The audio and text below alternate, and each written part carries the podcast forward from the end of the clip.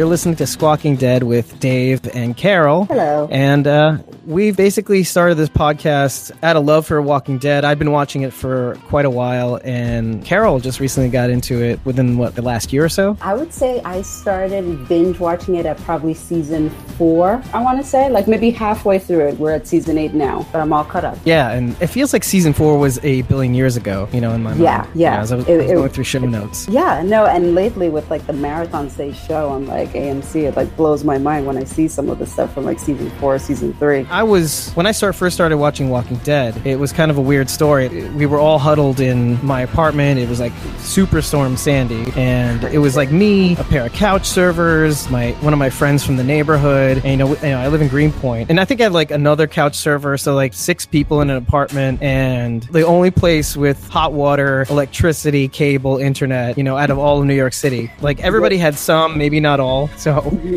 Greenpoint, Greenpoint was like the mecca. it was the best hotel ever. so, and, and we showed free Walking Dead. And it was weird because one of my friends, Julie, she was like, Oh, I don't know if I'm going to like this. And then, you know, you know, my two Brazilian couch surfers like, Oh, yeah, hell yeah. Cause, you know, Brazilians are, they love death and they live in Sao Paulo. So they're kind of Oh, used to, they're used to. I was gonna say they're used to it then. used to like murder and stuff. Like, oh, this is kind of tame. Yeah, This is going much. too slowly. this is pretty tame by what we're used to. No Yeah, the carjackings happen faster. Yeah, exactly. So- no disrespect. Yeah, no, no dissing because now they're married, um, They're- and I love them. but let's keep it real here. Come on, Yeah, yeah, pretty much. let's offend everybody. So yeah, it was all of us. We'd watched um, like basically four episodes in a row, and into like two in the morning. And I had work the next day. Believe it or not, you know, working from home. You know, so imagine like six people in a in a huddled apartment, and then I have to wake up next day for work while everybody else is staying here, but like not doing anything because nobody can do anything. Yeah, other than Um, you. Yeah, until the third day when they opened like free bus service into Manhattan, they're like, I think I better leave just to get some air. At that point, people started looking like The Walking Dead. yeah, yeah, especially me after a while. Um, but yeah, tell me, tell me where you were. You know how you got into it. My sister-in-law and her husband are actually super into it before we were, and we went down to visit them one time down in Miami. And my husband and his brother-in-law can't hang at all. Like, I mean, we had all the intentions of like, okay, we're gonna sit and we're gonna watch this starting from season one. And we sat, we set it up. Both of them passed out. I don't know if it was like maybe two hours into whatever. They're like, oh, you know, we're kind of tired. You know, can we watch it later, whatever. Me and my sister-in-law were like, nope, we're gonna, you know, keep watching it because this is because we got through season one actually, and then we were on season two, which was the whole Sophia was missing thing. And Oh, so yeah, it kind of right. drew us in. And so we wanted to stay and like watch this thing. It's like, no, you know, we want to watch some more. And I think like the moment that we got hooked was like that last episode when Sophia came out of the barn. I think Oh, yeah. me and me and her just kind of sat there like, oh man. just And now I'm actually trying to remember. Like, was that? I, I keep forgetting if we saw Sophia before or after Shane was killed. Yeah, It's like it's like boggling my mind. Actually, it was Yeah. it was it was before, right? If I'm not mistaken. yeah, yeah. Yeah, yeah, because that that's when she came out, and then there was a whole like I don't know if it was a whole season where it led up to Shane, I- the death of yeah, Shane. Yeah, I feel like there yeah. was like a whole season leading up to it, and there was I forget how many episodes where it was just them trying to find her, you know, trying to find Sophia, you know. Oh yeah, that's right, that's right. They still didn't know that she was in the barn, even though they were No, you know, because like, they, they were yeah, knocking around in there. They were knocking around. They had like all these walkers that were like in the barn. They didn't realize until Shane was basically like, "No, we're not going to house these walkers. We're going to just shoot them up." You know. Yeah, they're like, they I'm realized. opening it up, you know, like that. Full Shane. Just take a look at where they are now and where they were back then. They had to hide out in a farm to avoid walkers at all cost. yeah. And yet, Fear the Walking Dead, for some reason, they kind of just went into it. Yeah. They don't really hide from walkers at that point. Like, Fear the Walking Dead doesn't even hide. And that was like kind of pre slash during the beginning slash a little bit into The Walking Dead, you know, and they're just kind of confronting them left and right. No fear, literally. It is true. Yeah. Like now they're just definitely way more. It's it's become not that it's like become like a nuisance because it's always like that clear and present danger that's always there, but I think it's sort of you know, the ongoing kind of story, like, well, what's the real danger? Is it man or is it monster? That sort of Right. thing. So now they kind of figured out how to, you know, deal with like zombies for the most part, or with walkers for the most part. So there isn't that sort of like, we have to run and hide from them the way they were, where it's like, okay, we're going to hide out in the CDC. All right, now we're going to go hide out in the farm. Okay, now we're going Right. to go hide out in the prison. and like avoiding them at all costs you know barely Yeah. killing them that sort of thing and i think that's that's the interesting thing like th- i don't think it was until the prison maybe like during the pri- during with the time when they were in prison that's when it started to dawn on me like and uh, yeah maybe i'm a slow thinker but like that's when it started to dawn on me who were really the walking dead. You know because like you're watching it you're like okay zombies zombies. You know it's the walking dead they're all over they're avoiding them. By the time the prison comes around they're really you know they're killing prisoners to kind of get into cells and blah blah Yeah. blah. And then you're like oh the Yeah. walking dead is people like Yeah. you know, green Yeah, exactly. Um, so but, yeah but that's basically what it was. It was like that. I feel like that season, Reminisce. season three, was basically when it kind of pivoted, and it was like, okay, this isn't just you know a zombie show. You know, it's more than just that. You know, this is this is more about you know man's instinct to survive at all costs, and you know the nature of humans and all of that sort of stuff. Honestly, I still have like a little.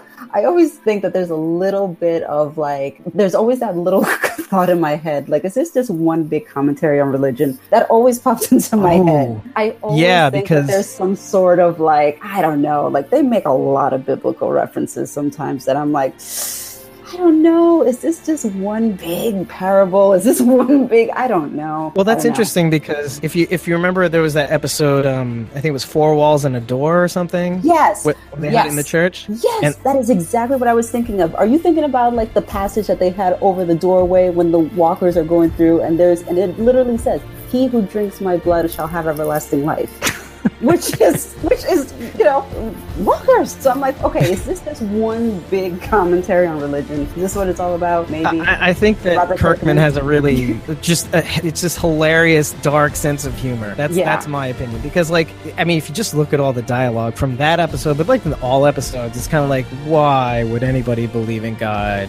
um, Yeah. in the apocalypse, like and then Gabriel's that foil. You know, Father Right. Gabriel is the foil for that idea. Like oh my God, what if what an idiot? You know, Yeah. what a goddamn idiot. And we all say it. We say it every single time we see him, and every time he does something. I, I've gotten over. it. It's kind of like I've gotten over Trump in a way. Like I'm like, okay, I'm a little over the, you know, I've, ex- I've accepted the limitations that is Father Gabriel. exactly, exactly. Yeah, pretty much. Yeah, yeah. So you get me. Okay, good. Yeah, no, I completely understand. Kirkman's interesting. Dark son of a bitch. Yeah.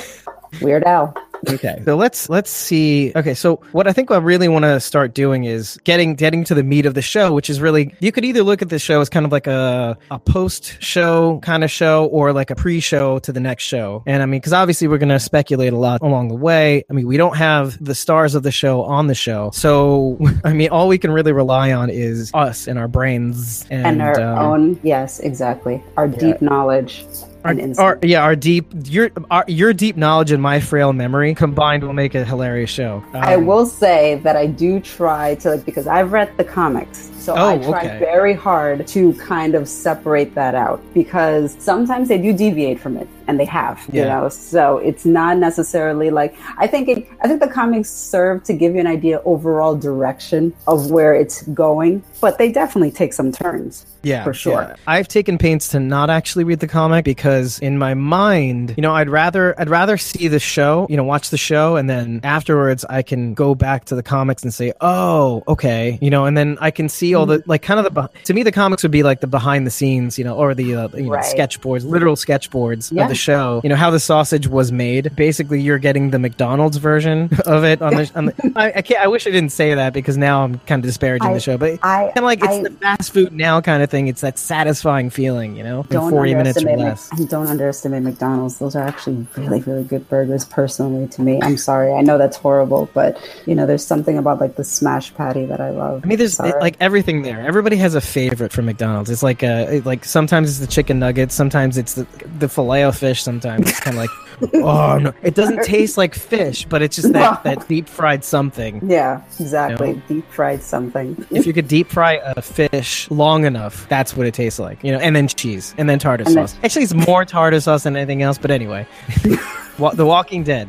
It's instant Donald's. Instant Donald's. Perfect. Donald's. Whereas the comics is kind of like a five napkin burger. I don't know. Anyway, nobody knows what five napkin burger is. Never mind. Or uh, or like Shake Shack. Okay, Shake go. Shack. There you go. Where you have to pick it apart and be like, um, you want to go to Shake Shack all the time, but like in your head, you're kind of like, maybe like I'd feel more justified going to McDonald's than Shake Shack. Right. I'd be like, eh, you know, it doesn't hit my wallet so much. There's no ceremony to McDonald's. Like with Shake Shack, it's kind of like, oh yeah, we can have some Shake Shack. McDonald's like, no big deal. I'm hungry. Let's do this. Right. It's a production. Walking Dead.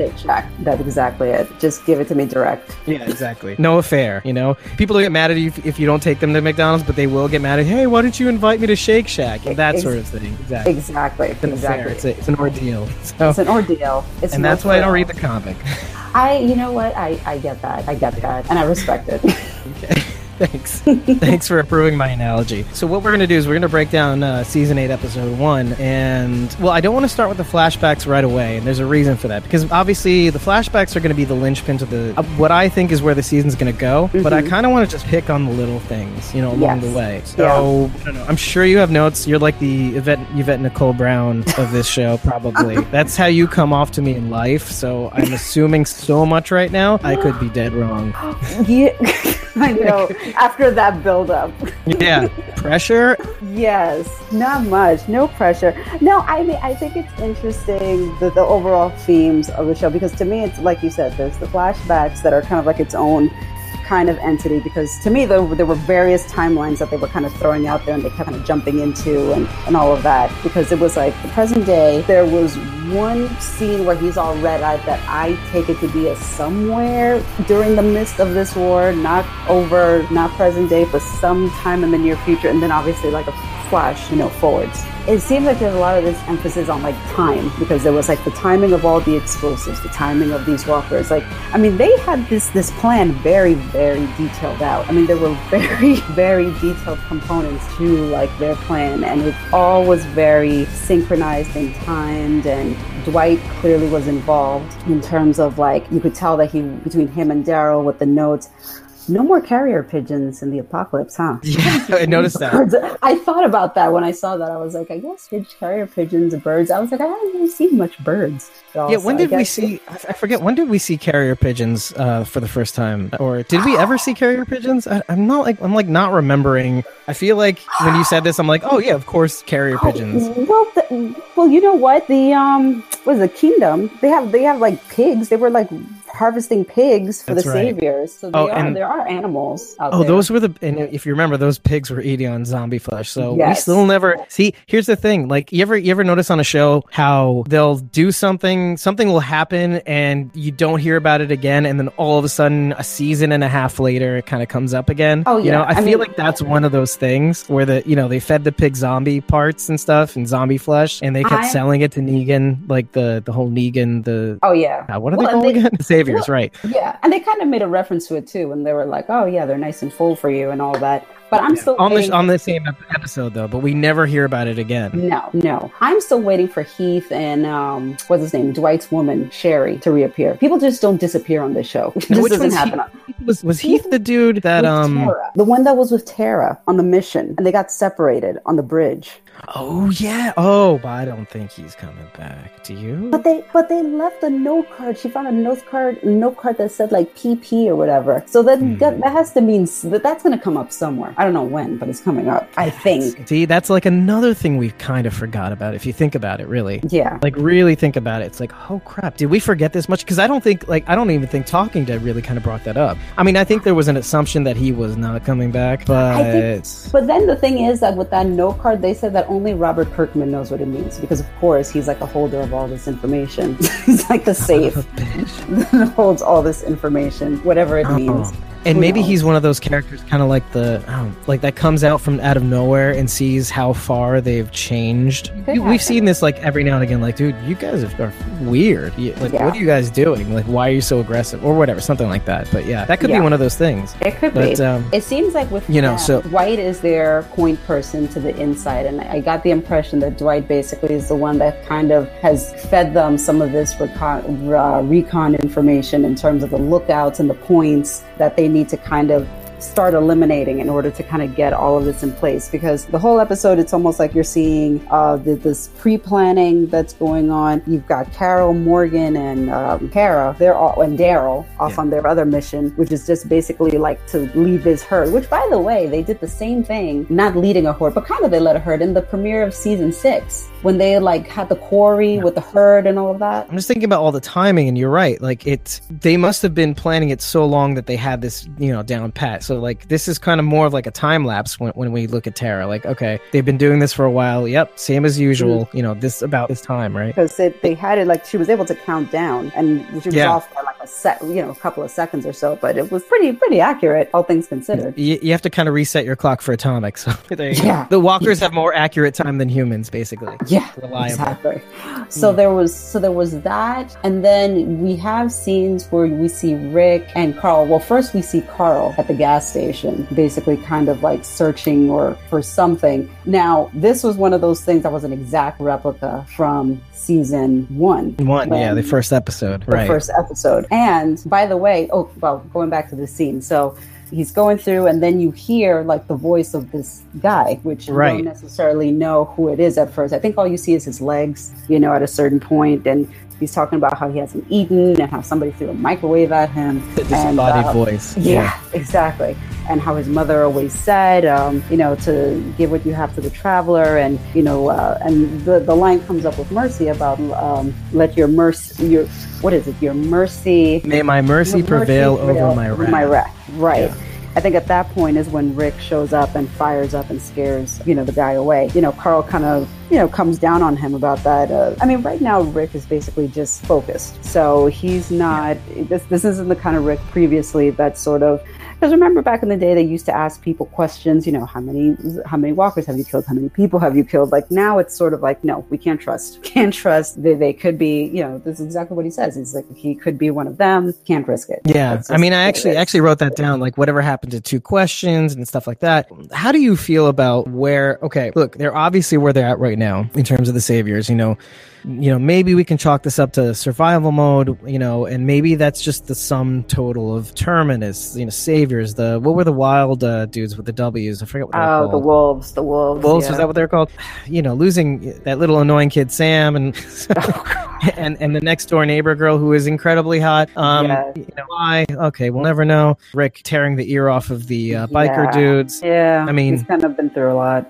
I mean, obviously it's excused, but at the same time, like in the back of my head, yeah, and I think this is kind of what Carl and him go through. Like Carl at one point had been more like if you, okay, it's funny because we re- we mentioned the farm. Mm-hmm. If you remember, Carl was really into like you know Shane and Carl, or basically you know Yeah. Shane was tra- training Carl to shoot a gun, and Rick was you know had this concerted effort to kind of keep him grounded and and you know if you're gonna do it, you know, educate yourself and treat it with respect, blah blah blah. Yeah. You know, and Carl like up until now even was kind of to a certain degree kind of reckless until he kind of fell into uh, like our leadership role. We really Yeah. had a hard time with Carl, probably until his eye got shot out, just Yeah. before maybe. Yeah. um, which is interesting. I- I'm gonna go mythology here, but like uh, Odin basically giving his eye up to gain wisdom, kind of thing. Yeah, but I think so. I think that that was a turning point for him where he kind of grounded, became more grounded, and rather than being so reckless. I mean, he has no other choice. I mean, I think that he's very, you know, very, very conscious of the fact that you know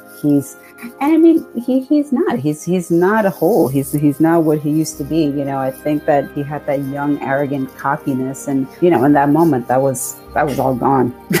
Yeah. When a kid or th- when anybody sees how much they can possibly lose, and then it, there's a tangible effect, can't get your eye back. I mean, Nope. especially after apocalypse. So Yeah, yeah, maybe it's yeah, it's just that you know you know the cost. And but that what what's interesting about that is one of the few things I know from the comic is that Rick loses his hand. right. And, and it's funny how I don't know how the comic book goes, but like let's imagine for a minute that Carl loses his eye, Rick Rick loses his hand, and yet Carl for some reason kind of reins or tries to rein rein Rick in, and yet Rick has lost his hand, still goes on being his jerk or whatever, you know, being himself, being the survival survivalist. But it, I think it's kind of interesting, and I don't know what to make of that so far. Like, eh, okay, just put it this way: season eight, episode one, for the first, I, I'm just gonna say maybe 15 minutes to 20 minutes, heart palpitations. Like Yes. even this part part worried me. You know, tremendously. Yeah, the, where the direction of where the show was going to go. You know. Yes. So It, it was, and I honestly, I was very surprised. I mean, I expected it to go. I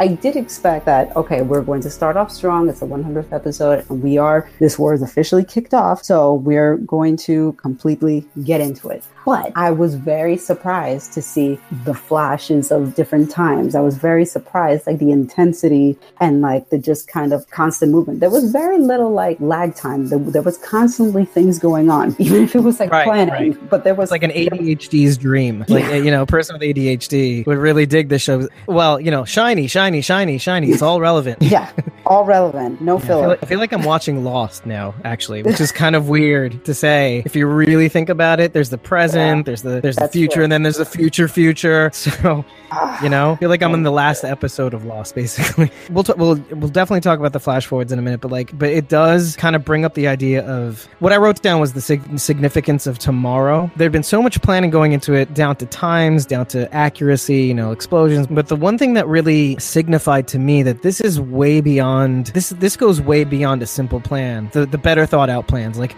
most people think of a plan, you know, to attack. What really really got me was that Maggie saying that I'll be there at least for the first part, being like the first trimester, kind of, you know, in Yeah. a way. And him saying when this is all over, you know, you're going to be He's the one follow. leading, which makes me wonder. This plan is is really elaborate. Yes. You know, this plan is going to be. It's more of like what happens in the long term. It seems to me. Right. You know, with if we're talking trimesters, we're talking months. Yeah. And we're talking maybe up to six months at the very least. Yeah. So it makes me wonder what they're going to, you know, what the not really what they're going to do as much. It really gives us enough time, hopefully throughout the season, to figure out. I'm hoping they give us enough episodes this season and not not a huge ass break to actually really explain that, to, to really go into that and like they've really kind of mapped out the idea that this ep- this season could take a while. I think so, and honestly, and I, I kind of anticipated it going into the season. I wasn't sure if they would drag it out to like the first half of the season to the mid-season finale, or are they going to? Because I mean, not spoil anything in the comics or anything like that, but it is a war. So as a war, you have battles. You have some battles that go well and some that don't necessarily go as well as planned. So potentially, you know, you could stretch it out, you know, over Right. the course of a season, maybe intermix it in there with like, I don't know, Negan backstory. Because I mean Oh. we've got we've gotten backstory on the governor, we've gotten We've got time too. and I mean, we have time, and I think it would make him a more compelling character because my only issue with Negan is that I think that he needs some further development in terms to understand how in the world did this dude get here? Right. He's obviously power. There's obviously something to him. Right, Right. yeah. But for all intents and purposes, he knows what he's doing and he knows how to do it. But Right. how did he get to this point? It makes you wonder how how he became so so organized. Yeah. What you said right now about the governor is exactly what either we need or or or maybe we don't need it. I'm I'm not sure because it's like if they do it, if they do go into a backstory, they're kind of repeating a formula, True. which they try not to do. You know, they try not to make, make their characters repeating. So that would be interesting. That'd be, be interesting to find out. I think Yeah. I think what we may end up with is more of a what's going to happen. You know, what's going to happen to this character? Is this character going to continue being this kind of like kind of like a two dimensional character almost? Because his Right. his reactions and his lines are almost Yeah. like we've almost got him pr- to to the point of predictability. Like in the beginning of the Right. of the seasons, he was unpredictable. The limits of his uh, brutality Right. we're like we're we just didn't know what he was going to do next Right. but throughout the season we're kind of like we were seeing him you know we're seeing that how he gets people to get him on his side sort of thing i don't know if this is a trick or anything like how the how if kirkman and, and company are, are kind of like playing with our heads you know we don't see him be that brutal okay there's the iron to the face but we weren't seeing the terrifying stuff that we the the things that we saw like in the beginning in the beginning of the either the last season or the season beforehand i believe Right. I, I think it's going to be like all of those things and then coming together somehow, swirling together to the point where we kind of maybe understand the motivations Yeah. why he's so think- desperate to be who he is. Yeah, and maybe it's not necessarily in the form of backstory, but somehow because I think that he could use a little bit of further development. Because right now, I think that a lot of the complaint that people have is that he's almost kind of like a caricature of himself. Right, exactly. His his two, his one liners. Yeah. And part of it, honestly, I blame comic book purists for that because a lot of the lines that he says are word for word for what's in the comic. However, in the Hmm. comic, it works because it needs to jump out of a page. It has to in order to. It is a caricature. But on the television show, it just comes across as maybe a little campy or, or just you know, over the top because it's just not the same medium. It just doesn't work the same way. It doesn't translate the same way. So Right. there needs to that has to be considered. But you know, obviously there are people that are like, no, it has to be word for word for how it is. It's like, well, no. doesn't have to be word for word. And that's funny. Yeah. That's kind of like why I don't read the comic too, because Right. what I like about the show is is how not necessarily how dark it gets, but how oh, okay, I can relate to this because that's a very human reaction, quality, you know, emotion. It's it's it's rough and it really gets you. You know how I've read comics like that. That's true, but I feel like comics have to, in some way, sensationalize panels, obviously with visuals, Right. but you know, obviously also sensationalize and run, kind of grab you with words in order to get taken effect. You know, Right. so I think a lot of things can be more understated. You know, with with looks and stuff like that in a TV show where it's there's motion, there's expression, there's you know a lot of things going on that doesn't have to be said. And I mean, that's kind of basically what I'm saying is like the, the two dimensional bit. Like, okay, it's gonna get old, and when he does something insane, it's gonna feel almost inauthentic. It's either gonna be a backstory or it's gonna be like a peek into. It's funny when I, as I was watching this episode, I feel like they were mapping out season in subtle ways just in the first episode, and maybe one Yep. of those things was the way Negan came out. Oh, uh, and I'll give you a funny one. When I was uh, when I was watching the show, they said something about uh, I gotta I gotta get this word for word almost, uh, but they said something about the wor- the world getting bigger. You know? Yes. Yes. And and I don't know if, about you, but that to me was the was the signal that Fear the Walking Dead was going to do the crossover. That to me was a nod to that, like a little a little insider's nod to the idea That's a- that they're going to join up. that's a whole other beast that I need to wrap my head around. yeah. this is a whole other animal I need to wrap my head around. But I kind of Yeah. like that little nod, I, and that's that's how I regarded that. Yeah. No, I, I completely see that. And I think, well, I think part of it also came from, for me, was that when they first captured Jesus back in, what was that, season six, I think it was. When By the way, just Jesus- anytime any anything anybody says anything just and says Jesus, my mind thinks uh, Jesus, the Christian Lord and Savior kind of thing.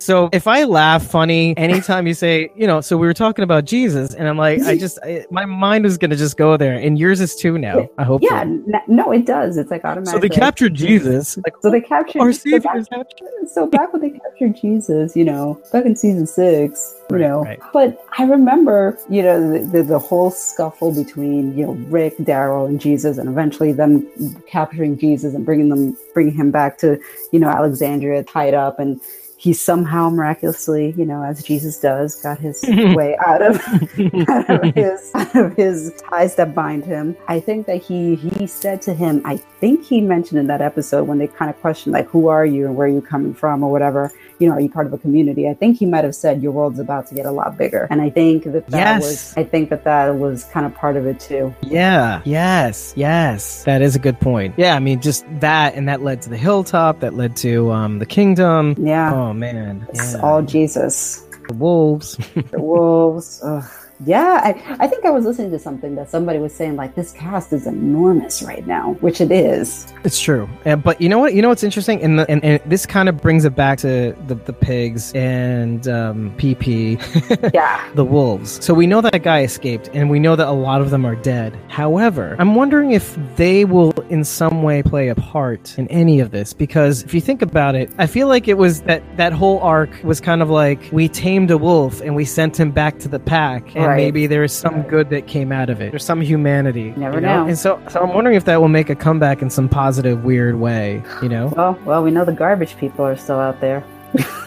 garbage people. What's your feeling about them? Because honestly, I, I, I just have a hard time understanding. I, I mean, I wouldn't have such an issue with the garbage people as a community. It's just the language, the way they talk, that I just don't quite understand. Because I would be totally down with the fact if they had their own language, you know, like their own kind of secret code that was some sort of mixture of different languages that only they knew. So they knew that that was part of their community. right for their would be- purposes, right? Like the bells in that other camp. Right, like with the, Oceanside, and whatever they're called? Yeah, yeah. Then I get it, but it's just sort of like me go now. Like I don't Right. know, like how useful is that? I don't. It's just weird, but it was, it was it's just weird. Like but it was, uh, humanity hasn't descended to the point where we've lost common language, you know? Well, it, it, was really funny. I read an article one time where somebody said, "Well, it's a good thing to know that the human, the English language has a shelf life of like three years." oh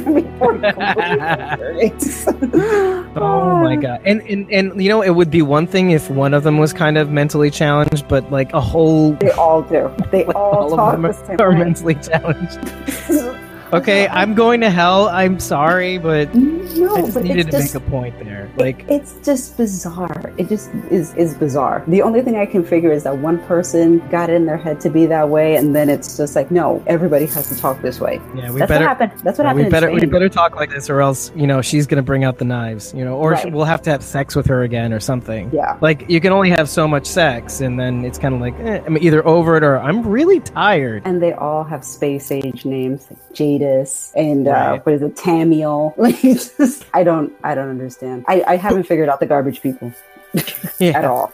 I kind of don't even want to in, in a weird way. Like, there's a part of me that's kind of like, okay, is there's a story there, but do I really want to know what it is? I don't know. I don't know I feel- what the, what their whole place is in all this because they're one of those like wild cards that they just threw in there because it was like there's no such thing as this in the comics, so I don't know what the point of these people are. No clue.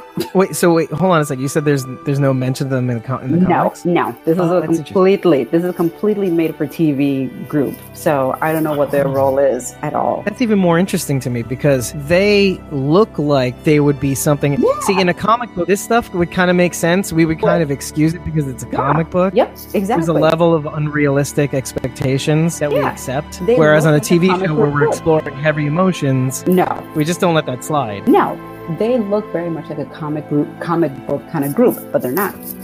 So I don't know what their purpose is other than to play spoiler or is it just basically, you know, they can pivot them however they want and kind of use them however they want? I mean, Daryl's not in the comic, so Daryl's always a wild card. I mean, oh, really? Okay, I didn't yeah, know that. No, Daryl wasn't supposed to live this long, but he just became such a fan favorite that they were like, well, keep him around. Yeah, know? not only that, to become so such a pivotal character, you know? Right, exactly. So they can I mean, kind of do whatever they want with them, really. Yeah. I mean, look how long it took for them to kill Glenn, to fake yes. kill Glenn, then to kind of kill, then they really killed Glenn. Right. You know, and and in the way I think, if I'm not mistaken, in the way that kind of the it. way that he was supposed to go out. I think he was supposed to go out with a baseball bat anyway. I think it was his yes. own, if I'm not mistaken. This is what was, I heard. It, it, I mean, the way it happened in in the premiere was the way that it happened in the comic book. The only difference I would say is that Abraham was not I, I think in the show, like you kind of got thrown off because obviously he kills Abraham first, and you kind of think, okay, it's over.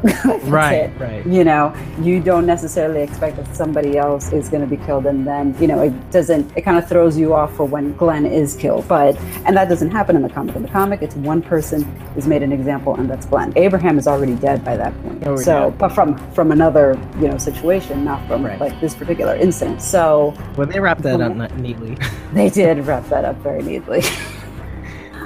But I am glad because this is one of the things that you see in the episode, like when they show these different scenes, like you see Rick at the grave sites. So I like the fact that Glenn and Abraham's deaths are still very, very much a motivating force and factor in this. It's not like, yeah, they died. Well, yeah, that sucks. Now we gotta sucks to be that. right. you know, What's for dinner? Now we gotta keep moving. You know, it's Big like Tuesday. What? Right. You know, so I'm I'm glad that it's like no, you know, this happened. This is a big deal. This is the whole crutch of what we're doing here. So you know, I'm glad that they still kind of are like, yep, it's still and it's still weighing on him. It's weighing on Rick's conscience. You know, this whole thing. It's kind of like the motivating force behind you know where he's at right now mentally. So and you kind of see that he just has no patience. It, even the way that they show them taking out these saviors and these outposts no mercy. No mercy. Mm-hmm. none whatsoever. I mean the guy that was at one outpost that he stabs in the stomach and right. he starts talking crap to him and he basically all right i'll let this walker just basically kill you slowly. And eat right, up right. like just no no mercy whatsoever at all. And it's funny, like when when you hear him say all that stuff, it's still I don't know about you, but it still kind of gets me, like how manipulative the saviors are. Yes. You know, like I'm gonna say this word, but it still kind of triggers me. Yes. Like, oh, you don't know what's coming. You know, yeah. you got you on your knees last two times. You know, you're not gonna survive. It did kind of trigger that oh, that boy. heart palpitating. Yeah, yeah it does. Two Because- seasons ago. because you've seen the extent of what they can do and the numbers, just the sheer numbers and force that they have behind them of these guys that are just. And the thing is that in reality, the kingdom, the hilltop, you know, the hilltop, the Alexandrians, you know, Oh, shoot. these. These are, oh my god, none of these people are particularly very martial. They're not, you know. I mean, they've been training them, you know, to be. right. I mean, the kingdom obviously has their faction of people that have been trained to fight. Right. But it just seems like when you look at the saviors, they're just a bunch of, I mean, and obviously there are people who aren't fighters, but they have a large contingency of fighters on their side that are always armed, always. They just, and they just have this mob mentality where it's just, you know, or gang mentality. And it's just, you know, they stand behind their fearless leader as long as he's standing. And they it's just, funny, and if you think about it, yeah, if you think about it, like look at look at how the Alexandrians were. You know, obviously before Rick's crew came in. If you really think about it, the Saviors are kind of like an, an anti-Alex, you know, Alexandria. Yes. Obviously Rick's crew, but I mean, it's every reason to hate the Alexandrians. You Right. know, like, and the response is the Saviors. You know, Yes. it's it's it's that whole crew. Yeah. you know, and they're every bit as ruthless. I mean, they're the exact opposite. They're ruthless. Right. They're you know, they go out, they scout, they come back, they make people do things for them. Yep. Where the, the Alexandrians they just want to be in a hidey hole the rest of the time and, and, Yep. and stay to themselves and not really have to really get their hands dirty, you know? No. Exact opposite. And then Rick's crew, I mean, obviously they've been trained, they've been surviving out in the woods, Right. they, but they didn't plant roots, they didn't make people do things, you know? No. And so they're they're riding this big gray area where they couldn't be anything, you know, whereas the two other opposite sides, you know, they were they became something. Yeah, no, absolutely. It's it's a huge difference in terms of, and that's why when you know any of these saviors make these any threats, you know, it's it's menacing. The only guy I would say who isn't is the one savior, the one that they always showed at the, you know how there was always like I call them like the D team of the saviors, the ones that would do the drop offs with the kingdom They're not even the like they're no they're like the d team you know the, the the head lieutenant you can tell he's not really like buying this whole savior thing like he's You're talking about the Gavin dude? yeah he's just doing it Gavin? to do it i loved I Let's mean, let's take a break. What, what did he say? he said let's he's like whoa whoa whoa let's take a timeout. i was Time out. Like, Time oh wow. Okay, this is going down. i was like i was like i love that he's like wait wait wait let's just take a time and Regina out. on the left. I hope we see blood today. I'm like, oh, okay.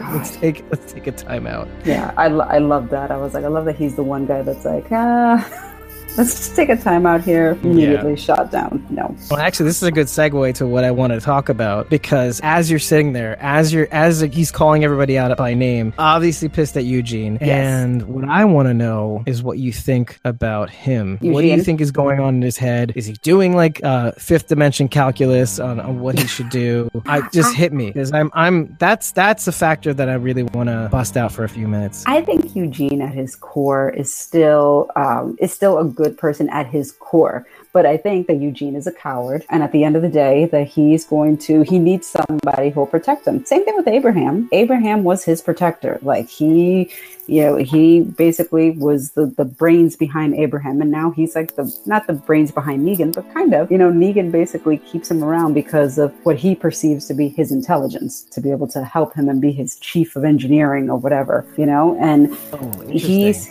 he gets protection from him. He got protection from Abraham. He gets protection from Negan. He can't survive on his own. Eugene is not capable of surviving on his own. He had his little fleeting moment of bravery when he tried to leave the RV, you know, to lead the Saviors away when Maggie was was ill and they were trying to get her to the doctor. But that's it. right, right, That right. is- that was his moment and other than that he's you know he doesn't he's he's not he doesn't it doesn't come naturally to him he's not brave the way you know rick who's a sheriff or, or abraham a soldier like he's just he's not that kind of guy And so when, when they took away when they took away Abraham, they took away his means for survival or his means Yeah. for for bravery, let's say in Yeah. essence. But Abraham now was, Abraham Oh, was ahead, the sorry. only one was that really kind of uh, protected him because everybody else kind of tolerated him, but Yeah. you never really saw him interact too much with anybody else. I mean, it was the kind of like, oh yeah, Eugene, yeah, Oh, and, and you know, putting the glass in the gas tank or the sand, whatever it was, in the gas tank and fucking that up.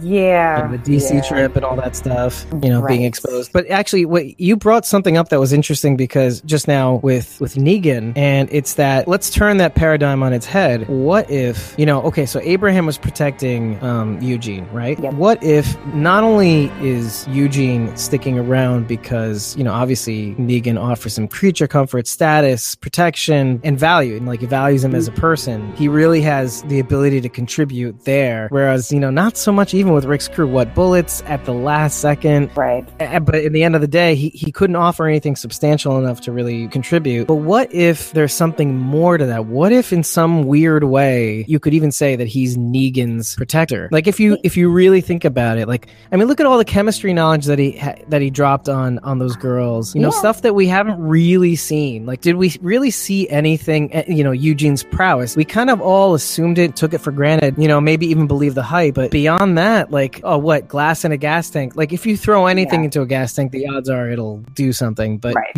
it's Right. kind of interesting to see the value he's brought to the saviors.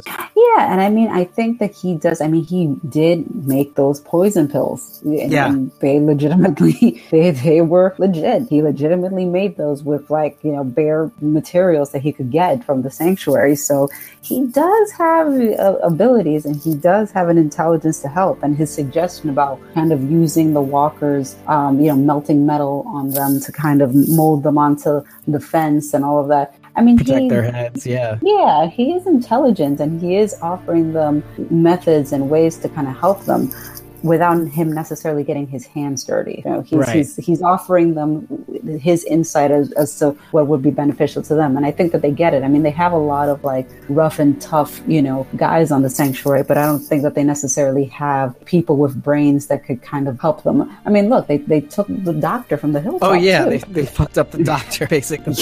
yeah, yeah, that was, yeah. Ugh.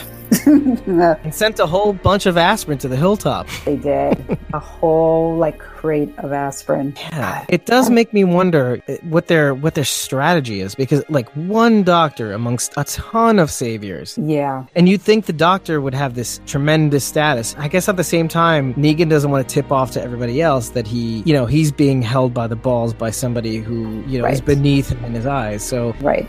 that kind of does speak to something, but it, it just makes me wonder what the strategy is here, you know? And, and maybe he's found the kind of simpleton, you know, too cowardly to even dare do anything daring. You know, the point Right. where he could have done something daring, you know? Yeah. And, you know, the, with the poison pills and stuff like that. Right. Yeah. I mean, I think there's something about his presence that's that is intimidating because I mean, we have had characters that have had many opportunities, and it's a criticism that comes up where people have had very clear shots to be able to take at Negan, and somehow it just never happens. So Yeah, but I think it goes down to that to that uh, lookout dude and how you either bought into it to the point where you can Yeah. instill it in others, yeah, you know, and trigger me in the process, or or you know you are at least you know fooled enough to really not fuck with anybody, you know, not fuck with anybody on the inside, not fuck Yeah. with the top tier guys, not Yeah. and to know that this is just the way it's going to be. This is the system, which kind of brings up the point. I think at the end of the day, people want a system. People want yes, like order of some kind and you know like hardcore order you know like Right. 140 characters or less you Yeah. know kind of order And, um, I, and that's how he runs his sanctuary, which is you yes, and it's a Nick- very, very much a law and order. He is a law and order dictator. That is how Literally. Negan runs his society, and there are rules, and if you break the rules, there are repercussions. And that's and that's how his society works. Right, and what's interesting about that is that I don't think we've seen this as much, but the one credit you can give the Saviors is that they don't go ham. You know, there is a level No. of justice. Like, you'd have to do enough to really screw up. You know, you'd have to go just the one step too far, and which most people don't do. Right. You know, chances are given, even that, that big dude, uh, the big dude that was guarding, um, uh, what's his name's motorcycle. Oh uh, yeah, um, Vixen, right. fat fat Joe. Yeah. yeah, He screwed up. He, I mean, he, they kind of mention it here and there. yeah, You know? yeah. And uh, you know, as long as he doesn't do something that's just out of control, you know, or take Negan's wives or something like that. Right, Which right. why would you do Right, exactly. No, it's true. I mean, it's it's in theory, it's reasonable. it's they just the prep. It's just that the punishments are perhaps a little bit severe. it's, it's, once you do do something wrong, yeah, that, that punishment is uh, pretty harsh. Yeah, pretty yeah. harsh. And, and it's public, and it's as many people as can see it as, as possible, basically. it's a spectacle. It's Yeah. made a spectacle. on purpose. But it does bring it back to Eugene. Like, what do you think he's going to do? What do you think is going th- through his mind right now? I mean, ultimately, I think he's probably shocked that this is even happening. The fact that they're there and, you know, basically presenting this threat. I'm sure that in, at this point, he's probably just trying to kind of protect himself at all costs. But in terms of what he's going to do from here, I still think in the long run he'll he'll end up on the good side of things. I don't think really. I think so. I do. I, I think that at his heart, him and Rosita have a very long relationship or, or friendship in terms of they that's how we met them. We met Abraham, Eugene, and Rosita together. You get the impression that they had been traveling together as a group for some time. Which is Right. why when we had the season finale and he showed up with his bullhorn and, you know, kind of, you know, saying, I am Negan or whatever, she seemed the most hurt about that. Everybody Right. else was kind of like, ugh, disgusted. but she seemed to be like very kind of emotionally hurt and angry by that.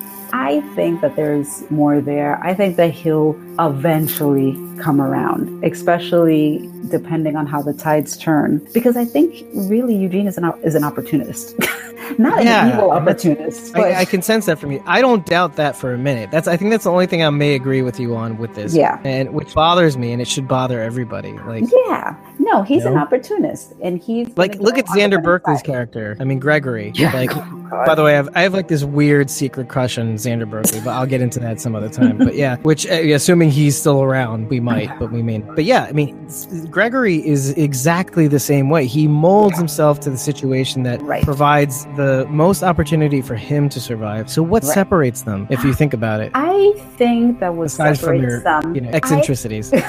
I think what separates the two is that Eugene has had opportunities to favor himself in Negan's eyes, and he hasn't done it. He could have basically ratted out the wives that, for all intents and purposes, kind of sort of admitted that they were basically trying to kill him or kill uh, Negan or whatever. That's why they kind of came to him with that. And to our knowledge, he never brought that to Negan. But if he really wanted to kind of endear himself, he could, you know, the same thing as Gregory, basically running, you know, into their laps to say like, oh, they're they're trying to come here and and you know, like all this sort of stuff. You know, basically probably filling them in on everything. But I don't think that even with the Sasha situation, Sasha told him that she wanted to kill herself. So he basically gave her the opportunity to do that in the, the nicest way that he could. Uh, what's the word? Peaceful way that he could, and never, you know, said a word about it. So I think he's had opportunities to kind of make himself more attractive in Negan's eyes. I don't think that he wants to be. I think he just wants to lay low and just kind of be safe. He just wants to hide behind the nice, good defenses of the sanctuary and just push his papers, stay middle management, and just kind of like take the food, the TV, and the video games and be good. I don't think he wants to kind of like be buddy buddy, whereas Gregory seems to want to kind of like be buddy buddy with maybe not Negan, but uh, what's his name? Uh, the right, his right hand Simon. Oh, Simon, Um, right. Right. You know, hey, like every time that they would go over to the hilltop, like, oh, you know, you know, alcohol or the scotch or the whiskey or whatever. I mean, he's he's trying. Gregory's trying. to get on his he needs to reach this comfort level and, and i think i, I, I could re- relegate that to really just being because as we were talking about this i'm realizing that it's it's maybe just the, the idea of gregory has doesn't have any obvious skills he's Right. not very smart I mean, he's very charismatic which is interesting if you really infuse eugene with gregory's charisma and his, his just his his overall affect and charm okay i'm just I, this is basically my love letter to Xander berkeley right now his know, you're like dreamy his- eyes and his his charm. facial hair and his sense of class. So anyway, if you take all those things and put them into Eugene, you'd have somebody who is just like a born leader. Yeah. The charisma, the intelligence, the the basically the calculus that enough of the calculus that you need to to be where you're supposed to be or do what you're supposed to do and maybe bring others along with you. Because I mean, Yeah. Gregory did that for a long time, giving people the illusion, the illusion because he Right. didn't have the brains of safety and and you know respect and, and all that stuff. When meanwhile he's, he was just cutting deals, you know, with China. Um, but you know, you know, he's like the Donald Trump of the show.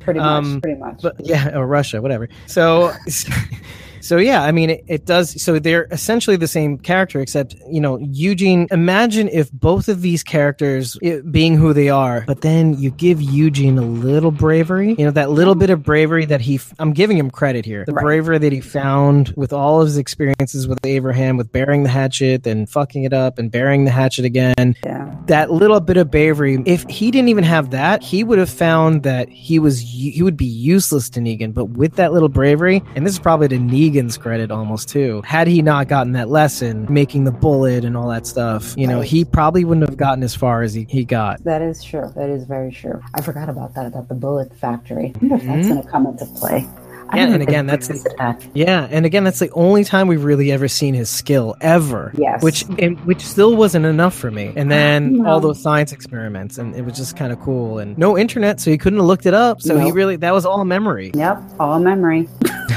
Anarchist cookbook. Yeah, oh yeah.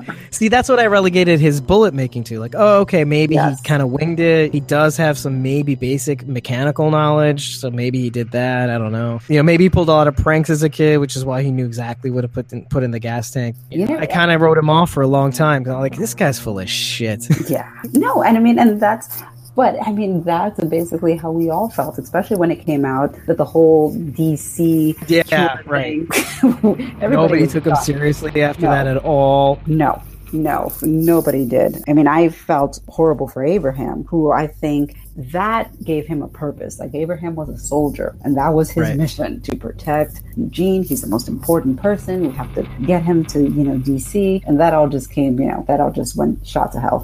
All these people are, are kind of like they're pieces. They they're pieces of a whole. As you peel back the layers you find that, that they're not whole. I mean abraham and eugene together still were not whole. You Yeah. have this piece who's full of shit. You have abraham who's only this you know and he was missing his humanity on a level. What i want to do now is i'm looking at my notes. I cannot i wrote so many things about gregory. Just out loud. You know, Maggie You're like- gives hope. You're like, Uh, I don't know about this whole Rick thing, like the star of the show, clearly. clearly is the guy that fell down the stairs trying to give himself a pat on the back, you know. what a heel, No, I- man. he is I- a he, he is like a tremendously good heel though. Like I mean oh my is- god. His, his facial tics are just mesmerizing. Yeah. He's like he's like the guy you love to hate. You're like, ah, Gregory, here we go. I mean, he's like a walking Sondheim play. You know, it's just this weird everything that every little thing that he does to me is just this like even an eye twitch is like an ex- just this, it's overblown to me. It's like it's like theater. You know, well, you know what I appreciate about characters like Eugene and Gregory is that, quite honestly, all these characters. I mean, part of the reason why The Walking Dead is so great and is what it is is that these characters are larger than life. So, you know, comic booky in the sense like Rick is the sheriff and Oh, yeah. Michonne is is the, the samurai and Daryl's the archer, and like it's all just so larger than life. And what I like about Gregory and Eugene, though, is that I mean, these are like more honestly, if any one of us, God forbid, were in a zombie apocalypse, I think a lot of us would love to think that we'd be Michonne or Daryl or Rick. But let's be honest, like, we're we're either of us- Eugene or Gregory. a whole lot of us would be like, I'm "Uh, definitely Gregory. I'm just gonna say that out loud. That's what I'm saying. Or I hope to be Gregory in a weird way. That's my step up from where I am right now. Like, the reality is like come on you know it's like and i remember like i think the last season when they tr- the mid-season premiere of last season when they tried to kind of convince when they decided okay we're going to gather everybody up we're going to try and get everybody together to put together this defense or whatever and i think they started off by going to the hilltop and talking to gregory and you know they Right. try to give these compelling speeches about you know the world is better without the saviors and if you know if you can do something and i, I love that gregory i think he said something like let me stop you right there it's just like no. He's like, all right, no. no no. And i appreciate that. I wear my shitting pants every day for a reason. yeah yeah. I appreciate the honesty because that's Oh, real. man. I think we've put Eugene on a, and, and Gregory on a show. Like, I don't Yes. even want to talk more about the whole him stealing the you know Father Gabriel's car. That that was obvious. Like, I knew that was gonna happen. I knew that too. Yeah, that's I don't why even know. I don't care what happens next with that whole situation. I mean, obviously, I care about Ga- Father Gabriel, but that is going to be a really interesting thing. Yes, But I'm I- very curious to see what that goes, where that goes. Very Yeah. much so. We have no idea where this is going to go. We've had, like, first of all, R.I.P. the RV, right? Right. All those, all those five things are acronyms. So Yes. yes, R.I.P. the RV, probably for the last time, finally. Like, because you remember Dale's RV, and I don't even know if that's the same RV. I And was Rick and- thinking and- about that. I was like, is that the same RV? But I don't know. I don't Because- know. I don't think so, but still. No. It's definitely the same one that Tara and Heath used on their mission because I remember seeing it. So, like, for sure, it, they had been using it for these runs, but I don't know how far back that RV goes. Yeah, no. Well, actually, more how about this? How about this? Let's think about this for a minute. Think about what the RV represents Hmm. in the show. If let's assume that it is, it's the same RV, Dale's RV, right? Right. How awesome would that be? Like Viking funeral, like dying in the true. cause in the service of other people. But also, if you think about it, what if the RV was a anthropomorphic representation of their humanity. You know, obviously they put a mask on it, you know, like it was going to war, you know, to kind of shield the blow. And that was the only thing that survived, sort of, really, Yeah. uh, of the whole thing. And it protected Negan. So there's some illustration right there. But what if it was that? And you remember they were always working on the RV, you know, first, first Dale, then Glenn, and then Rick, and then everybody else. And then what a Maggie's dad. I'm not forgetting his name right now. He's like one of Oh, my uh, favorite darling characters. I I think I, love old men, by the way. Yeah, like, no, that's the old white men for some reason. I don't know. Sucker. I'm a sucker for old white men.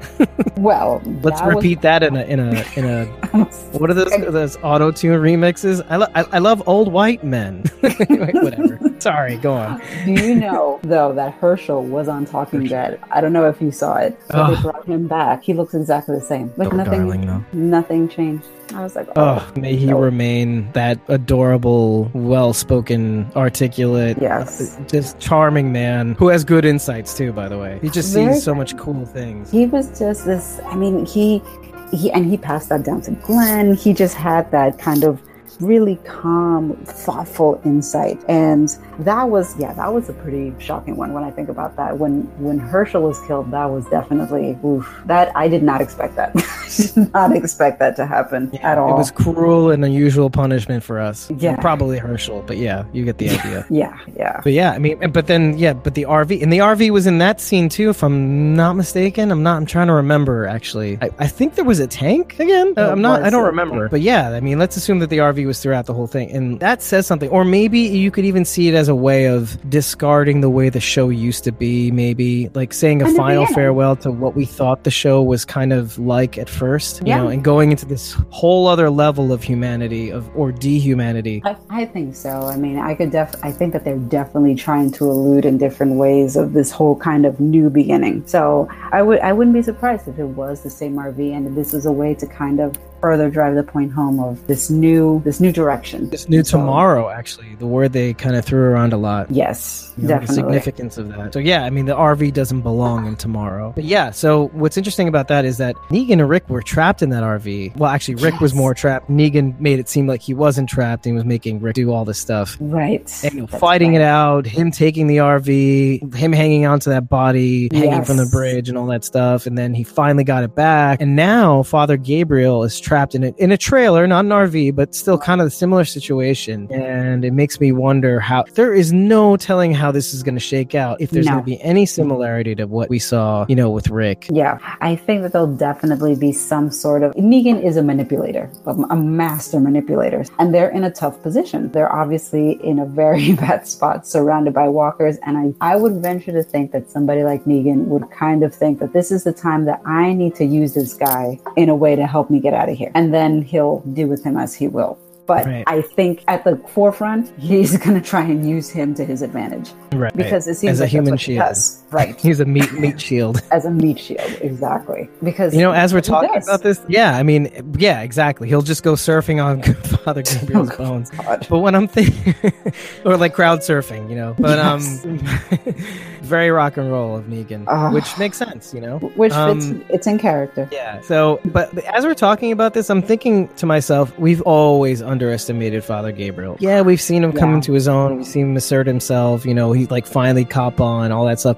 And obviously, he's earned his stripes because through it all, he's kind of gotten the gist, adapted, gotten the gist, adapted to the point where Rick has his respect. So my thinking is that what if Father Gabriel is kind of like maybe the the linchpin to this season? What if it all starts with Father Gabriel and uh, Negan being stuck in that trailer, and then Father Gabriel says something or does something that trips Negan up really badly? Maybe going back to the thing you said in the beginning, where you know maybe it's not that we see an origin story, but maybe we see him do something that is completely out of character. So I'm Yeah. wondering now the significance. Maybe there's more significance to this than we realize. There could be. I mean, Right I'm place, very- right time. Yeah, I mean, I'm very curious to see what's going to come from this, them being stuck in this trailer. I, I definitely think there's going to be more to it. I don't think that he's just going to flat out kill Father Gabriel. I don't see that happening, especially Father Gabriel is like with, a, I think he has an automatic weapon still. so, I mean, it's like, I, I think know. he's got protection. I think you know, yeah. he's, I think he's good. You know, I think he's this goes- good. I think this goes, and this goes back to everybody just kind of saying like, okay, you hear the voice in the darkness. Why not just open up and start shooting? But you know, then we wouldn't. Then Like we the main gripe, right, with that whole Yeah. situation. With the whole situation, or when they open fire when Negan steps outside, because remember they all this planning, all this setup, they Right. finally you know drive into the sanctuary after taking out a couple of the guards while Dwight just kind of turns a blind eye to let it happen. Right, and right. you know Negan comes out with his lieutenants and a new lieutenant named Regina. That was random. Yeah. I think she's random. been there, but we we don't really see her as often. And but we do. I think we have heard her a little bit here and there. I mm-hmm. don't remember exactly, but because it just felt so random. It was like, "Oh, who are you?" It's like Regina. I'm like, "Okay, hi, Regina." you've Like, been here the whole time. yeah. I was like, okay, all right. Well, Right. Mental note. But yeah, and I think that what, you know what's interesting about about the Father Gabriel thing is that yeah, I mean Rick had a chance to kill Negan, but it kind of does speak to that long term, months drawn out plan. yes. I think they're coming to realize that it's not enough to take one man out. I mean, you Right. you can you can take this the head off a snake, but in science, that snake's head can live for a really long time. Right. Um, and the snake's body can also live for a really long time without each other. And I think they're transposing that onto the show. Like, if they kill Negan, it would be chaos. People would die. Somebody would come out on top, and the cycle would just continue. Because that's what they. It's like we said. That's what they want. You know, they want that 140 characters or less. They want that kind of put me in a box, a box of rules that are easy to follow, Yeah. or else I die. Like any country where you take out the existing government, I mean, you know, Yeah. the, the next, yeah, the next batch, uh, the next ruler coming in may not necessarily be the best. So mm, We've had experience with that. slightly, a little bit. But I think what they're attempting to do in the flash forwards, I'm not sure how successful they are. I think they're trying to actually get people on board with the it's not all about me philosophy. Like that they're finally realizing. I mean, maybe at one point they were worrying what makes us. I think the show was worrying about, you know, what makes Rick's crew any different than Negan's crew. And Right. especially with speeches in the beginning of this episode, we am them, you know, that sort Yeah. of thing. And the answer is in embedded within the episode at least three times. He says, you know, you made it that way. You, it's not all about me. Um, you know, you made it that way, meaning it's not all about me. It's I'm gonna follow you. The idea that maybe part of their plan is to get them to see that it's not all about one person. It's not about the idea of Negan or I am Negan. Right. Uh, and to do that, they need to take a series of steps with the people that are trapped in that building. Yeah, I mean, they let a, a herd, but if you think about it, they could have done any number of things to end those people. Like if it's a herd that kills that kills some of the people in there and injures them, then they're kind of almost. It's not quite them. You know, you give them a chance with Right. the herd. It's Yeah. not the herd's fault Yeah. and they don't know what's going on. You know, and it may be that none of the people know what's going on. You know, it's, oh, it's just a herd that came through and wiped us all out. Oh oh, and then the Alexandrian hilltop people Yeah, are here to save us. Right. No, it's true. It is true. I mean, they're kind of giving them a, a way out. And I think that that's what Rick was trying to do initially before just opening fire at seven, which I did like. I did like that. Oh yeah, you get that little bit of satisfaction. yes, exactly. That moment, moment of satisfaction. I was like, oh, really? We're going to count all the way to one? Okay, good. Yeah, Okay. yeah. Of all the times that Negan's made him count, you know, Yeah. count uh, or or count it out before he chopped Carl's arm off, or didn't he draw lines on his arm? If I'm not Yes. mistaken. Yes. But, uh, actually, that That yeah, that was the other thing that bothered me about that episode. Like he asked Simon for a pen, and you know Simon was like, "Yeah, sure," and I was like, "Who has pens or sharpies in the apocalypse?" Like, apocalypse, right. just like, wait, let me just get one out of my pocket. Here you go. Like, really? Don't. Yeah. never underestimate Simon, I guess. yeah, Simon, or that person that has a pen. They're prepared for whatever. Simon is an odd duck. He's Yeah. a fascinating duck, but he is odd. Uh, who knows if he makes it out? Yes, you said. What did you just say? No, I didn't say anything. I said he is an odd duck. Oh, he's an odd. I thought you said he was hot. Like I was like, No. oh, you're admitting to something. No, no, Uh, no. So my thing is Fine. old white men. You have no attraction to anybody. Okay, fine. Yeah, so no. We'll leave it there. Not Stephen, not, uh, not not Simon. I will tell you that. no, no porn stash. That that wisp of hair. No. None of that. Okay. Would you, You know, believe? Would you believe those that eyebrows. gotten so much success off of Grand Theft Auto? All of this off of Grand Theft Auto. I believe. Yeah. Like he got this role on Walking Dead. He has a recurring role on Westworld. I mean, like he's Oh. all of this from a video From Grand game. Theft Auto. Yeah. Yeah, jeez. I believe I it. was- I believe it. I was reading an article about that, and they were just like, "Yeah, Rockstar making careers." Like, yeah, jeez. Shit. It's like it's like he's just sitting back, raking in the money now, and well earned. Yeah, he's a good kind of mid character. Like evens the show out. You know, a little bit of He realism does. with a little bit of intimidation. He does. He he's very. He has something that I think he's actually almost. And the funny thing is that I think that they created this character because he tried out for the Negan character and he didn't get the role. Oh, and, yeah. But they, lo- but they loved him so much that they created this kind of right hand man sort of That's thing. That's right. I think he said this right on Yeah, Talking Dead. Um, he said that, yeah. But he's very good at, especially in his meetings with Gregory, kind of having this intimidation sort of thing, but it's very subtle and you don't quite know what he's going to do. Like every time that he would have these meetings with Simon, I just don't know what Simon's about to do. like I'm always sort of like, I, you know, Simon could just, you know, fly off the handle. I don't know. He just gives you that impression that you just don't know. You have to kind of be on your guard. You don't know what this guy's going to do. And, and I think I think that plays to the idea that he was passed up as Negan, if you think about it. Because notice that like anytime he, you know, anytime he's being the enforcer, he makes other people do it, whereas Negan will most of the time do it himself, which is a huge difference. And it kind of plays to the real life story of how he became Simon, if you think about it. Yeah, you could have been Negan, but you you kept doing things like you kept.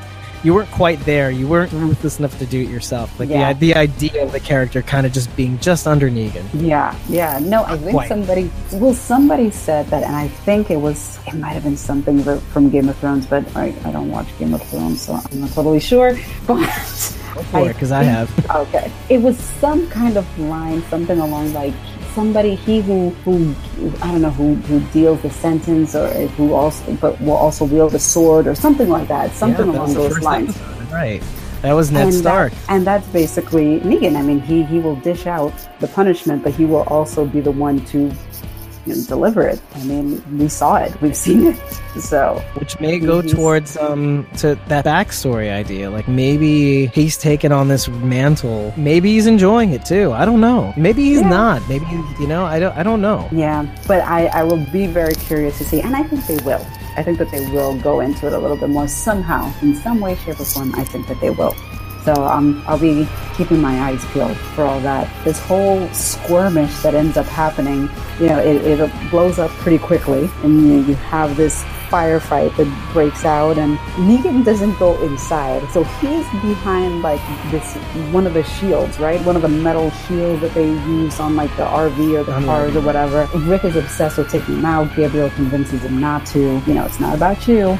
And he takes a Polaroid for posterity right before. Slow mo, slow mo Polaroid. Right. I love how the Polaroid just kind of came out. Like it's just such a random. I mean, I know where it comes from, obviously, because of what they, what the saviors do too. They take Polaroids for posterity of the people they've killed. Oh, but yeah, right. Yeah. it's, it's so random. But I mean, you know, I sent you a message as soon as the thing happened with Gabriel and, and Gregory. I was like, dumbass Gabriel, here we go.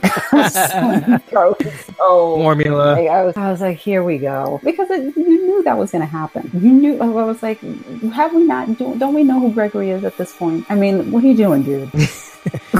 They both fell into their roles perfectly. They were in the right place at the right time, or the wrong place. And you know, Gregory was in the right ah. time. God. So I, I, I knew that was going to happen. I was like, well, here it is. And of course, Gabriel is stuck, left behind, Right. and gets into the trailer when we hear Negan's voice and, you know, realize that, oh, here they are, these two stuck in the trailer. Now, the thing that I'm confused about that I, and I'm going to need to rewatch this to figure this out. Okay. After this whole skirmish, they keep moving on to their, I guess, their next point that they need to address or take out or whatever. And you see a scene with Rick and um, I forget who was with him, and they're going in one direction. But then they show a scene with Carol and Morgan and uh, I don't know if it was Tara or some of the of the Kingdom people, and they're at another location. And I guess they they they approached some saviors, and one of them had a grenade, or they were like threw it. Oh, that's this- right. That that uh, satellite outpost, right? Yeah, Because there's a bunch of things going on at once. You know, some people Yes. protecting Alexandria, some people still going out for outposts. So Because that's a like it was, like, communication station. Right. And then there was like this smog of, of the smoke or whatever, and you, you don't necessarily see at that point like what's you know Right, what- with the- with the grenade going and on. stuff. Right. Yeah, and it happened so fast that I was like, wait, wait, wait, wait, wait, what's what just happened? I'll be very curious to see because that is my girl, and not just because she has my name, but no, I mean, of all the, cha- I mean, I would argue and say that she is one of the most well-developed characters right now in general. I mean, she Right. has come light years. From, I mean, from season one to now. I mean, She has lived two lifetimes, three lifetimes probably. yes. I mean, I feel like her character was practically put on hold, you know, Right. for two seasons. You get the feeling that we can maybe see some interesting things. Yes. And they definitely have spent their time developing her. So I'm curious to see what happens with them because I'm not quite sure. But then Rick Rick went to another station, right? That's the impression I got that he was at another satellite station after this whole Negan shooting at Negan thing. yeah, it seems like they went off in another direction, but then Carol and the Kingdom people were at a that that uh, outpost. It- You know, it makes me wonder because a lot of things in this episode were disjointed except for the obvious Yes, scenes. right. So now I'm even wondering if he did those speeches because they, they, I don't think they were at a station. I do believe that they were in that field again, which makes me think: Did he say that speech after the whole Negan thing?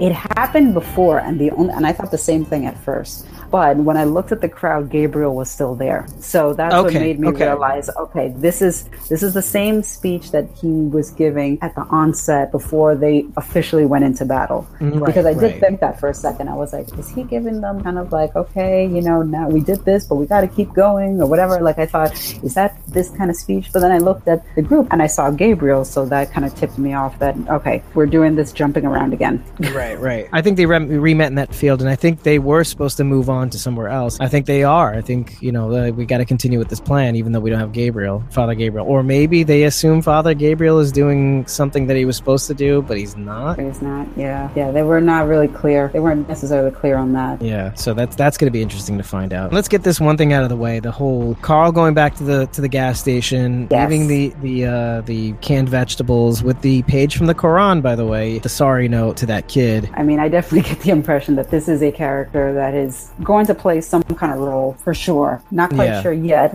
Like the But, not as uh, not as snarky dumbass Glenn, basically. Right. I mean, I don't know about you, but when when you hear this guy talk for the first time, so opposite from Glenn, but the same kind of reveal where you know Glenn was yeah. basically radioing the tank, saying, you know, Yeah. only a dumbass would do this. You know, go into a tank in the middle of world walkers. He has certain parallels with Glenn, this character. Humorous microwave. Yeah. People throw a microwave at me. Yeah, like there's a kind of likability because they're they're just kind of like a normal guy, you know. I mean, comic there's a little bit too. Yeah, like a normal Yeah. guy, but also this guy probably has a gun on me. Maybe I'll just use humor. Like maybe I'll just be Right. real, but also real funny. Yeah, exactly. You know, so I I definitely think that he this guy's coming back. I, Oh yeah, I'll- for sure. for sure. We'll- One way or the see. other. One way or the other. This guy's coming back. And by the way, that scene that was like the exact copy of season one. Did you know, like, well, towards the end of that scene, there's a walker that comes out that Rick kind of tilts his head, like, hmm, eventually takes out his hatchet to obviously kill the walker. We don't see it. And she looked very much like the little girl from the show back to season one, you know, obviously bigger. That was the same actress, the little girl, now like 17 years old. They, they brought her back. Mackerel. It was the same actress. So they I did yeah, not know that. I read it online and I was like, oh my gosh. And, you know, they tried to get like the wound in the same place, try to make it as similar as possible. I was like, yeah, 'cause I was like, oh, yeah, she does kind of look like the little girl, except bigger. Well, it was, it was the same actress. And they went full tilt on that. That's crazy. Yeah, yeah. I was like, oh, good for them. Uh, yeah, and let's go next level. I mean, what if what if he didn't? Because uh, I don't think he. You don't really They know that he killed it. the girl. no, they didn't show Because he doesn't know what's going on. Yeah, he just kind of looked curiously, but then that that's it. Like they, they don't, they never showed exactly what happened. Yeah. For all he knows that they're sick, and what I do, I, I can't kill a, a sick living person. Yeah, I thought that was really interesting. I was like, wow, Wow, Nothing- they really are coming full full circle. So we get to that we get to that part, and the reason why I want to start with the the guy in the gas station, Muslim Glenn, basically, Nothing. is is because of what Rick says at the end of the episode, if I'm not Yes. mistaken. Oh. What he says in the beginning, which is which is the passage, "May my mercy prevail over my wrath," and very troubling. This is one of the me- middle flash forwards. Yes. he's obviously not gray and bearded and stuff like right, that. but you know, very and- distressed. yeah, very distressed, very shocked, or or you know, weary. I am going to be paranoid uh, with every single episode. Of course. In the, in the background of that scene, there's some sort of stained glass, Right. something or other. So now every episode, I'm going to be looking for the house with stained glass. be just looking for that house. Because Yeah, was it at the foot of a house or was it just hanging from a tree? Because I, I thought maybe that stained glass was. Remember that tree in the distance? They were they were always uh, flashing to. it could be. It could. It could be that you know maybe. Either way, I'm looking for that stained glass anywhere I can see it because I'm trying to figure out what it, it's gonna it's gonna tip me off and say, okay, there it is. Something ends up happening here. Yeah, they're gonna fuck you, and you know that because Yeah. they're not gonna bring that up until like way later. Yeah, I'll be like, You're gonna be looking for it just like the zombie pigs. Like, oh, why don't they talk about that crap? The the zombie Yeah. eating pig. yeah. Oh. It's like what happened? Like where did that happen? Yeah, exactly. They're gonna make us forget about a bunch of things, like they've already made us forget about some things. Weird Al. Let's talk about that for half an hour.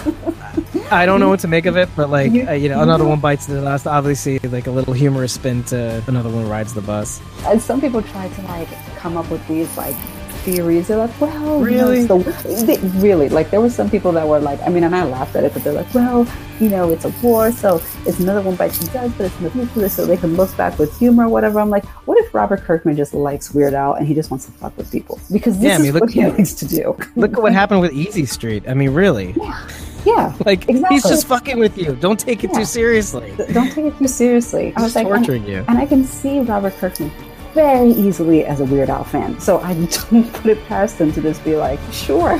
This is like Scott Gimple going, "Oh, I'm gonna fuck with these guys so hard." They're gonna think there's some significance. Oh, another one rides. What does that mean? What does that mean? Is it because the world's getting bigger? They have to make a bigger bus? Uh, yeah, you know they get a kick out of this stuff. Another one bites the dust. There's not much you could really say about that scene. You can really go on uh, some crazy theories and tangents, and I, I'm gonna have to stop myself from doing that because I'm already kind of doing that. This is not gonna turn out the way we think it's gonna turn out, but in a very negative way. So, just like you said before, Yeah, for me, it's like I said before. Since I've read the comics, I'm kind of biased. So when I even when they released the trailer for the season in Comic like Con, the All Out War. the All Out War trailer. I remember watching it, and most of it was the action sequences. Actually, a lot of those action sequences were in this first episode that were from the Yeah. trailer. A Yeah. lot of them, which I was, which I was very surprised about. But the thing that every everybody talked about in the trailer was those last few seconds or moments that showed the, the old man Rick scene. And then the close up on the cane and the flowers and all of that. And for me, as someone who's read the, the has read the comics, I already kind of made my conclusions based on what I knew. But I know a lot of people were like, "Well, was it all a dream?" Because and they they admitted that they purposely kind of also in you know homage to season one the way they shot it was how when he woke up in the hospital in season one, in episode one, and right. the flowers are next to him that Had Shane brought him. kind, right? Right. So I mean, and it, you know, so part of it is kind of like a, a, nod to the first episode. You know, that's part of it. Um, and a new beginning. You know, obviously you need an homage to the first episode. Right. Right. Exactly. Mm. So I think that that's part of it. But as somebody who's read the comic, like I kind of came to my own conclusions when I saw that. I thought it was interesting at the end. I think that they go, they have the flash forward because they go back to that flash forward a few times, and I think towards the end it's a little longer, and you see Judith obviously right. who is bigger now.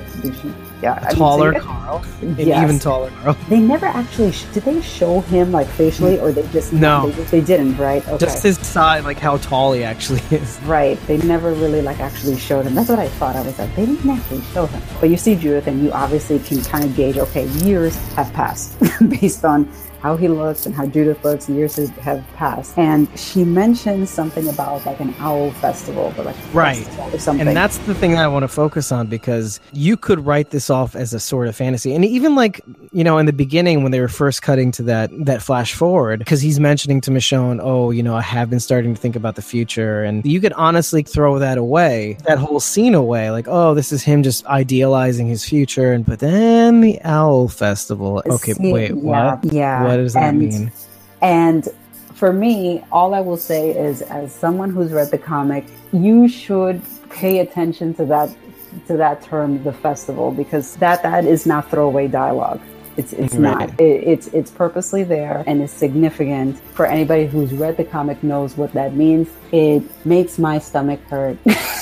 like, because you know something. I think what makes me feel a little bit better about what you know is how many times they've diverged from the comics. Right. Too. And, so and think know, about that for a minute and, and get more school. Right. And I don't know necessarily, you know, when they would even get to to this flash forward. If that's the case, and it is the flash forward, that could be next season. That could be season nine, episode one, for all right, we know. Right. Because originally, when I saw that flash forward in the trailer for Comic Con, I thought to myself, whoa, okay, so maybe we're going to get through this war rather quickly.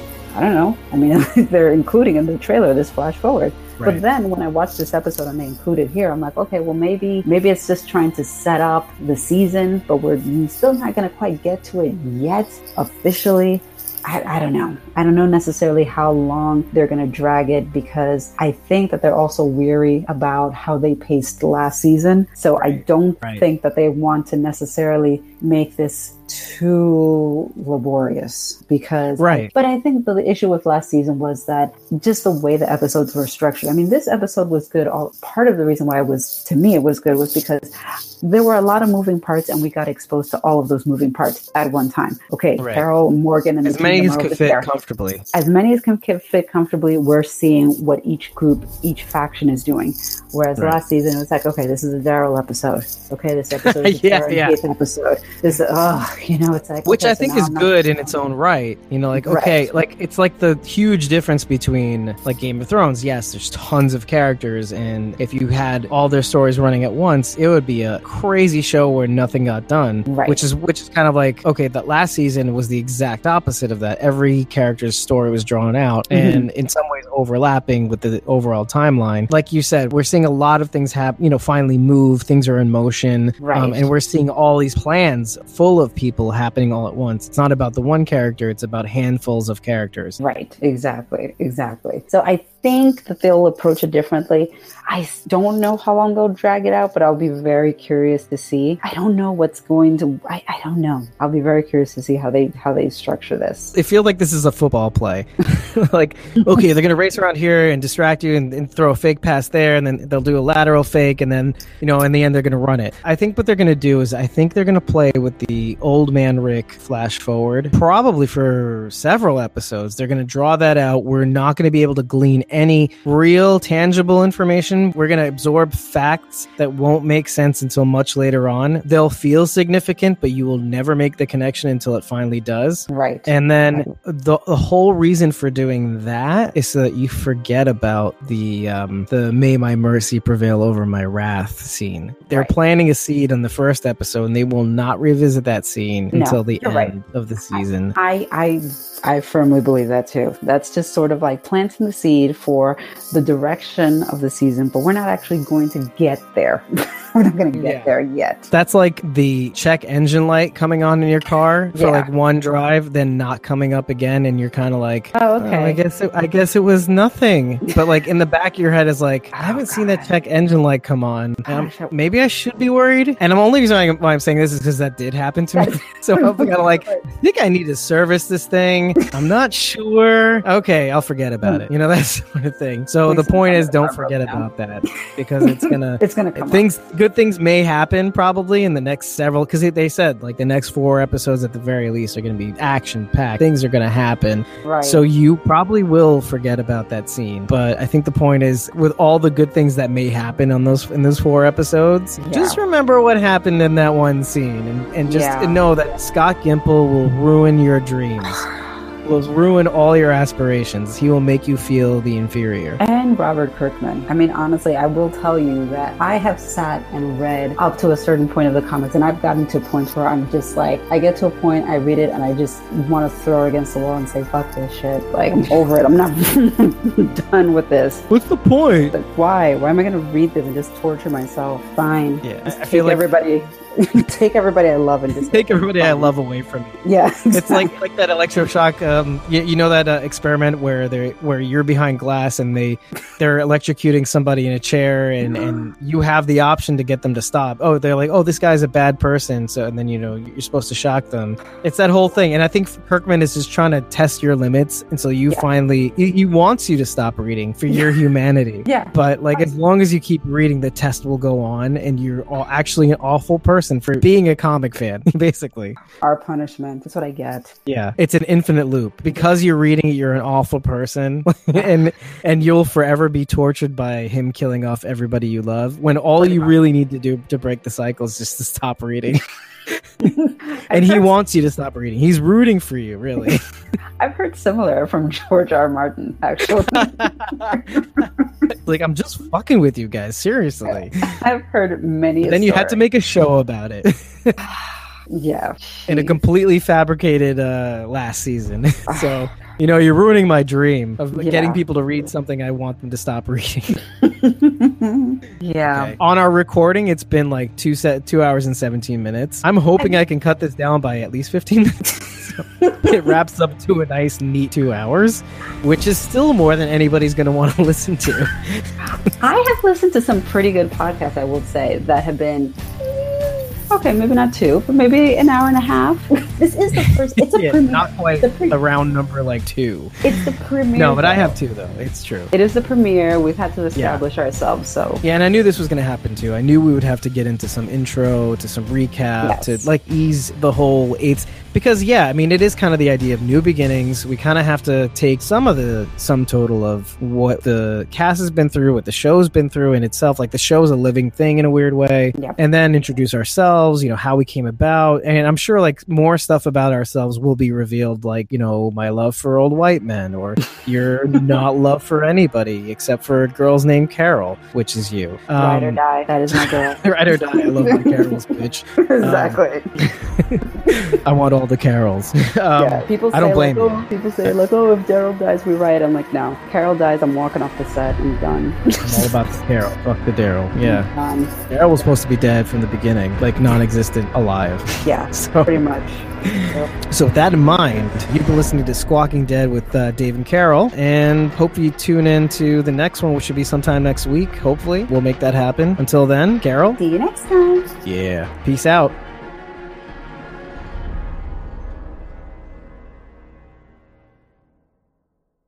Okay, and cut.